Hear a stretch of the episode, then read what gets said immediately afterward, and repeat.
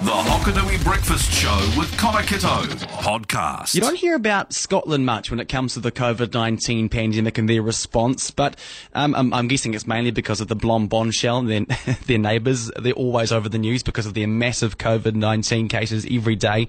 Now, Helen McGregor, she was born in Roxburgh and schooled in Gore. She's currently in Scotland and she's talking to us over the phone now. Good morning, Helen, or afternoon or evening, should I say?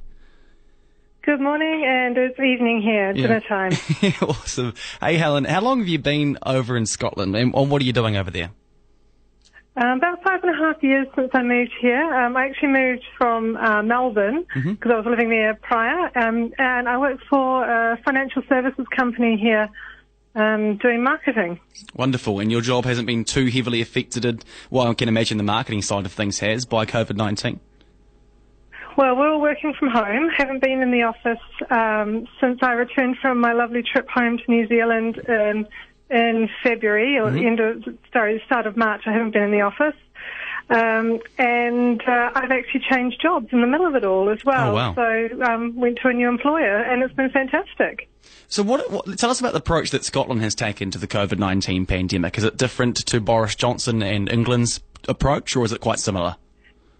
Yeah, so our First Minister, uh, Nicola Sturgeon, she was following um, Boris and doing what, what Boris was up to as a whole of the United Kingdom.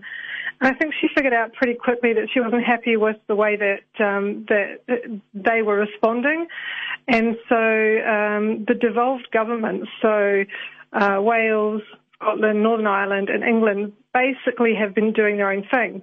Uh, and the way Nicola's done it has been uh, with a lot of compassion. She's been making up, making the rules, changing the rules, um, doing things quite sensibly and stably. Yeah. And it's interesting because there was some research out today that said that uh, 75% of Scots thought that she'd handled it well in comparison to about 17% of English uh, thinking about how Boris did it. So, right. uh, nice wee bit of research to say that, you know, the Scots are actually pretty happy with how things have been going, even though it's been a nightmare. And then looking back over here to your home country, how does it feel comparing what's happening in Scotland or the UK, I should say, to what's been happening here in New Zealand? It sounds like Jacinda Ardern and your minister over there, sorry, I've forgotten her name, um, might have similarities. Nicola. Nicola, yes, Nicola. Yeah, Nicola Sturgeon. I think um, Jacinda's done an amazing job for New Zealand. Um, having uh, our border that is easy to close, I think, has been the the winner in yeah. it all. Uh, it's so hard to close the borders here when you're so close to Europe and everything. Um, and I think Nicola and I think a lot of the other leaders around the world have taken New Zealand as a bit of that that role model, and, and they've sort of tried to emulate some of that compassion and care and, and thought that goes into what's been happening. Mm. So New Zealand has really, I think, led the way um, in, in how we have responded as well. If you just join us, I'm talking with Helen McGregor, who's originally from New Zealand, currently based out of Scotland. Um, and what, what's the what's the situation there now, Helen? Are you on a lockdown as we speak, or is that just England? Um, England's lockdown. Uh, yep. Scotland has different rules. Uh, we are in a, a, tiered rule approach, kind of like what happened um, when the, the Auckland got locked down. Yeah. Um, so, um, in where I live at the moment, um, I'm about 20 minutes north of Edinburgh, in my area of Fife. Um, right. The pubs and bars are, um, can't sell alcohol at the moment. they are restaurants uh, and cafes can be open if you're serving food up until 6 p.m. at night. Um, you know, we've been wearing face coverings for months and months and months. Um, whenever we go into public places, that is, uh, or public um, shops and cafes and restaurants. Um, so currently, we we are in a level of restriction, and we sort of haven't been free at any stage. I mean, there's still no crowds going to the football matches. Uh, mm. Football matches are, are, played behind closed doors. Um, you know, there's um, we're not allowed to have people socialising with us currently in our house, but we can in our garden, uh, and it's going to be probably about four or five degrees outside um, tonight. It's really cold out there tonight. Um, so we've actually built a bar in our garden so that we can have um, friends over. So we're allowed to have two families.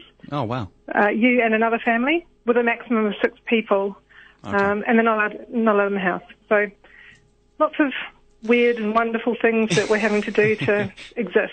At least you've got some sense of freedom, which is great. But I mean, are you wanting to come back to New Zealand for Christmas, or were you planning on coming back to New Zealand for Christmas, or is that just not a possibility whatsoever?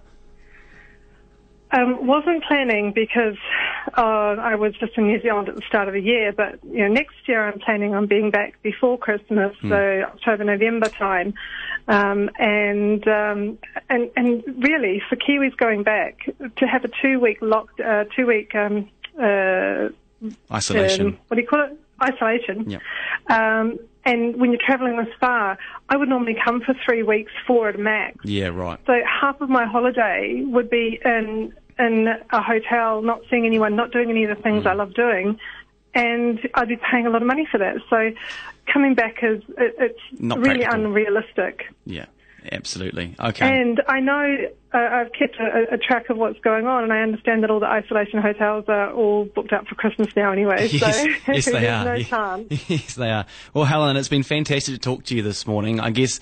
Um, what's the plan then from now? Are you just trying to work on through and hope and pray that the vaccine comes? Yeah, there's vaccines. Um, they're actually starting to talk about vaccinating um, students to get them home for Christmas and some elderly people. Scotland, uh, well, the United Kingdom in itself has bought a lot of um, vaccines, and that'll be happening, um, I think, uh, the first couple of weeks in December, right through January. By spring, so March, April, we should have um, quite a lot of doses, like millions of doses of vaccine, vaccine for mm. um, for those who need it. So that's really great. It is good news. Helen McGregor, who is a, originally from Roxburgh and was schooled in Gore, she's currently based over just outside of Edinburgh in Scotland, which is a completely different situation to what we're living in, but in some ways similar. Helen, it's been fantastic to talk to you this morning, and I really thank you for your time. No worries. Have a great day. The Hokonui Breakfast with Connor Kitto podcast.